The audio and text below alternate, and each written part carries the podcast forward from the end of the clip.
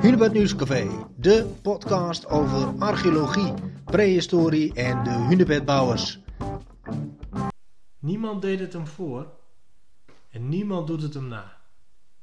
Er liggen in Duitsland 1500 hunebedden en Willem Donker bezocht ze allemaal. In 3 podcasts bespreek ik met hem zijn passies, het gevoel wanneer hij een hunebed heeft gevonden, maar natuurlijk ook, wat komt er nu? Luister je mee? Willem, we hebben het in eerdere podcast er al over gehad, over jouw unieke tocht langs alle hunebedden van Duitsland, allemaal vastgelegd, gemeten, gefotografeerd.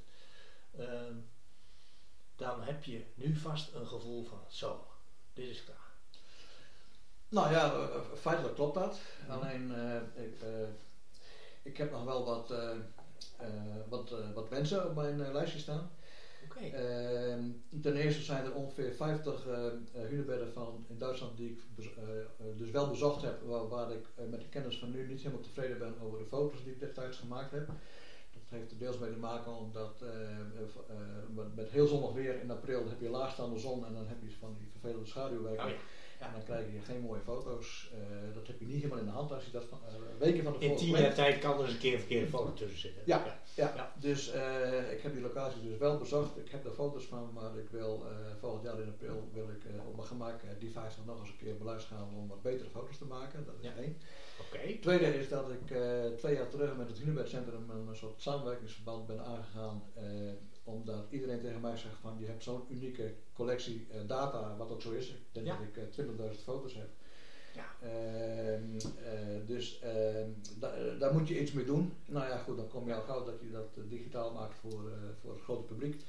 Ja. Ik zelf heb geen verstand van websites en ook geen tijd voor. Dus ik heb samenwerking gezocht met Hunebed Centrum. Ja. Hunebed Centrum heeft de know-how en de website en ik heb de data. En we hebben afgesproken dat mijn data naar het Hunebed Centrum gaan en daar wordt al druk aan gewerkt en met hulp van wat derden gaan mijn data naar het Hunebed Centrum.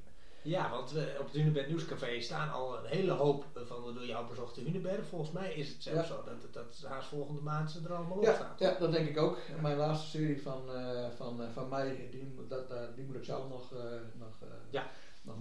nabewerk misschien hebben. Maar goed, ik denk dat we inderdaad gevoelsmatig op 90% zitten. Ja, prachtig. Hè? Dus voor iedereen die dit ook luistert, eigenlijk alle hunebedden die jij hebt bezocht en alle data die je daarmee hebt verzameld en vastgelegd, die is dus nu gewoon te bezoeken op het Hunebed Nieuws Café. Ja. Mochten mensen op vakantie gaan in Duitsland en denken we willen er een paar meenemen, dan is dat een fantastische leidraad. Hè? Ja, dat is zo is precies. De coördinaten zijn erbij, er zijn kaartjes waar de hunebedden liggen en ook ten opzichte van elkaar. Ja. En ze zijn nu aan de hand van mijn data denk ik goed te vinden. Ja. Dan heb ik nog een derde pijler. Nog een derde pijler? Ja, een derde pijler, dat is Polen. Mijn laatste serie... Dat Polen? Was, Polen. Ja. De laatste serie hunebedden in Duitsland, die lagen tegen de Poolse grens aan. En heb het over Rügen, Greifswald. Ja. Eigenlijk al in de buurt van Stettin, dat ligt al in Polen. Mm-hmm. Het is zo dat in Sprockhoff's tijd behoorde een gedeelte van Polen tot Duitsland. Aha. Dus Sprockhoff heeft in zijn collectie ook ongeveer 21 hunebedden meegenomen die nu in Polen liggen. Ja. Dus ik vind het eigenlijk wel verdedigbaar dat ik die 21 dan ook nog doe, want die horen historisch gezien bij Duitsland.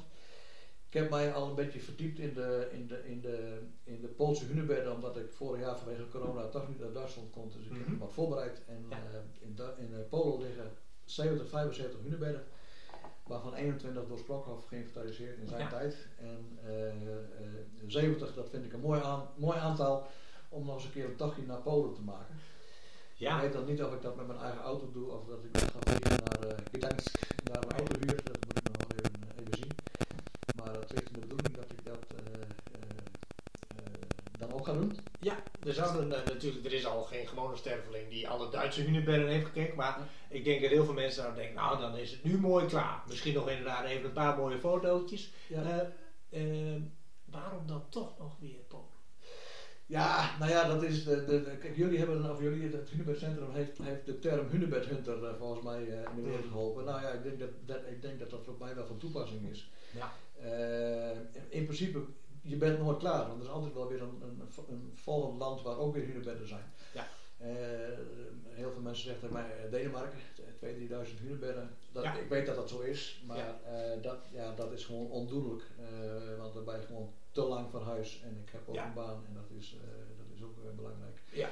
Dus Denemarken ligt niet in mijn bedoeling, maar Polen, als het inderdaad bij die 70 blijft, dat vind ik ook historisch gezien wel verantwoord om dat nu mee te nemen. Ook omdat Sprockhoff daar, ja. Dat is dan natuurlijk, maar het kan het ook zo zijn dat het stiekem toch ook nog weer een hoop extra liggen in Polen?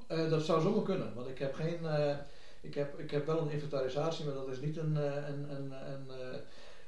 definitieve. Mijn Pools is ook niet zo goed, dus op Google kom ik niet zo ver. Sterker nog, er is eigenlijk bijna niks over Poolse hunebedden te vinden. Oké. Er kan dus ergens zo nog een Poolse dominee in eind 19e, begin 20e eeuw zijn die een hele lijst heeft. Ja, als ik aan Polen begin, dan realiseer ik mij dat mijn voorbereidingswerkzaamheden nog ingewikkelder zullen zijn dan mijn Duitse hunebedden. Ja, dat weet je. En Duits wel beheerst bijvoorbeeld alleen. Ja. En daar ligt ook weer de uitdaging, want geen uitdaging te veel. Nee. Nou, wat ik ook nog graag met je wil bespreken is je moet ook wel een bepaald karakter hebben, denk ik. Wat in jouw karakter maakt het dat je deze tocht zo hebt afgerond en dat je nu ook denkt van ik ga weer door? Doorzettingsvermogen, ijzerdiscipline. Plus je leert jezelf kennen, want ik wil best wel openbaren dat ik zeker 10, 20, 30 keer bij vlak bij een hunebed was dat ik denk van Willem, dit moet je niet doen, dit is af te gevaarlijk, af te link, of de sloot is te breed of de boer is te boos, dit moet je gewoon niet doen, maar goed, dan zeg ik van nee, je hebt deze hele tocht gedaan om hier, ik doe het wel. Ja. En dus daar zit een stukje uitdaging in om ook dat nog te doen. Ja. En dan leer je zelf inderdaad wel kennen. Je gaat letterlijk en figuurlijk grenzen over. Klopt. Ja. Hè? Bijvoorbeeld wilde dieren, wolven tegenkomen, wilde zwijnen. Okay. En dat was niet altijd even handig. Ik ben een paar keer verdwaald, ook echt goed verdwaald. Dat ik niet meer wist waar ik was. Best wel een paniekmomentje. Maar goed, als het uiteindelijk weer goed komt, dan denk ik, god, dat heb ik ook alweer overwonnen. Ik rijd vaak stiekem met mijn auto over landerijen van boeren, omdat ik wat ik niet hoef te lopen, dat doe ik dat liefst met de auto. Ja. Ik ben zelf een boerenzoon, dus ik weet nog vroeger dat je komt niet op het land van de boer zonder een boer te vragen. Nee, eigen weg. Ja.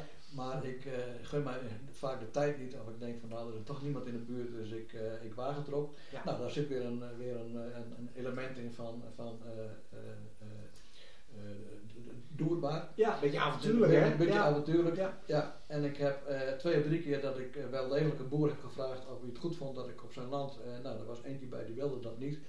Dus dat was dan ook weer een uitdaging om die boer in mijn beste Duits te overreden dat het wel heel vervelend zou zijn dat ik nou net die ene van de hele dag miste en uiteindelijk kreeg ik dat ook klaar. Ja, mooi. Ja. Polen, hoe bereid je je daar anders op voor dan Duitsland?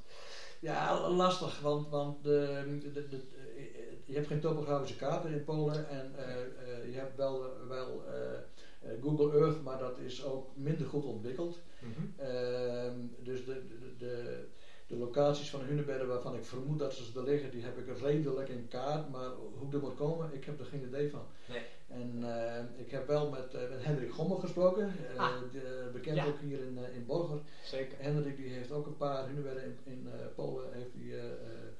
En die zei al van nou, ten eerste de wegen zijn hartstikke slecht, dus pas op met je auto. Ja. En de Polen zijn ook niet heel erg vriendelijk om je verder te helpen als ze al in het Duits met je willen converseren. Want precies. Dat ligt allemaal nog wat gevoelig. Ja, oké.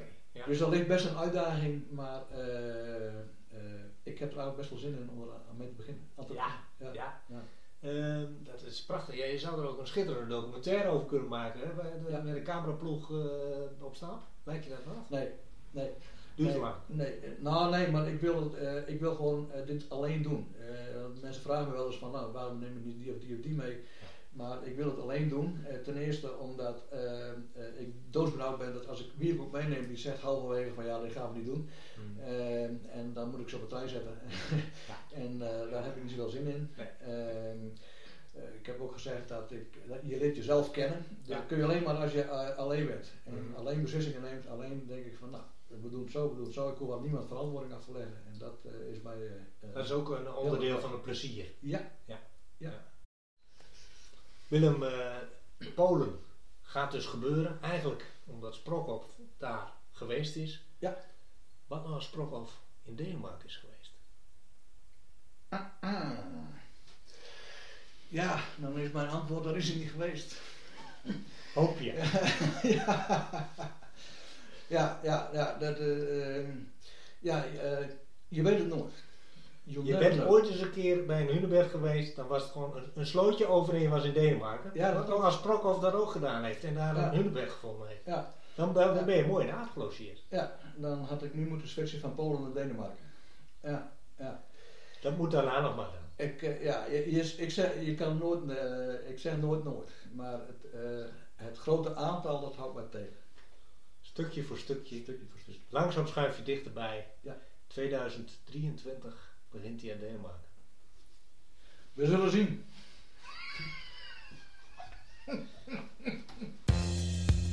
Dit was alweer een podcast van het Hunebed Nieuws Café. Meer weten? Kijk dan op hunebednieuwscafé.nl voor meer podcasts en meer achtergrondartikelen.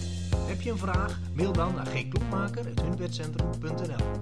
Blijf op de hoogte en luister mee in het Hunebed Nieuws Café.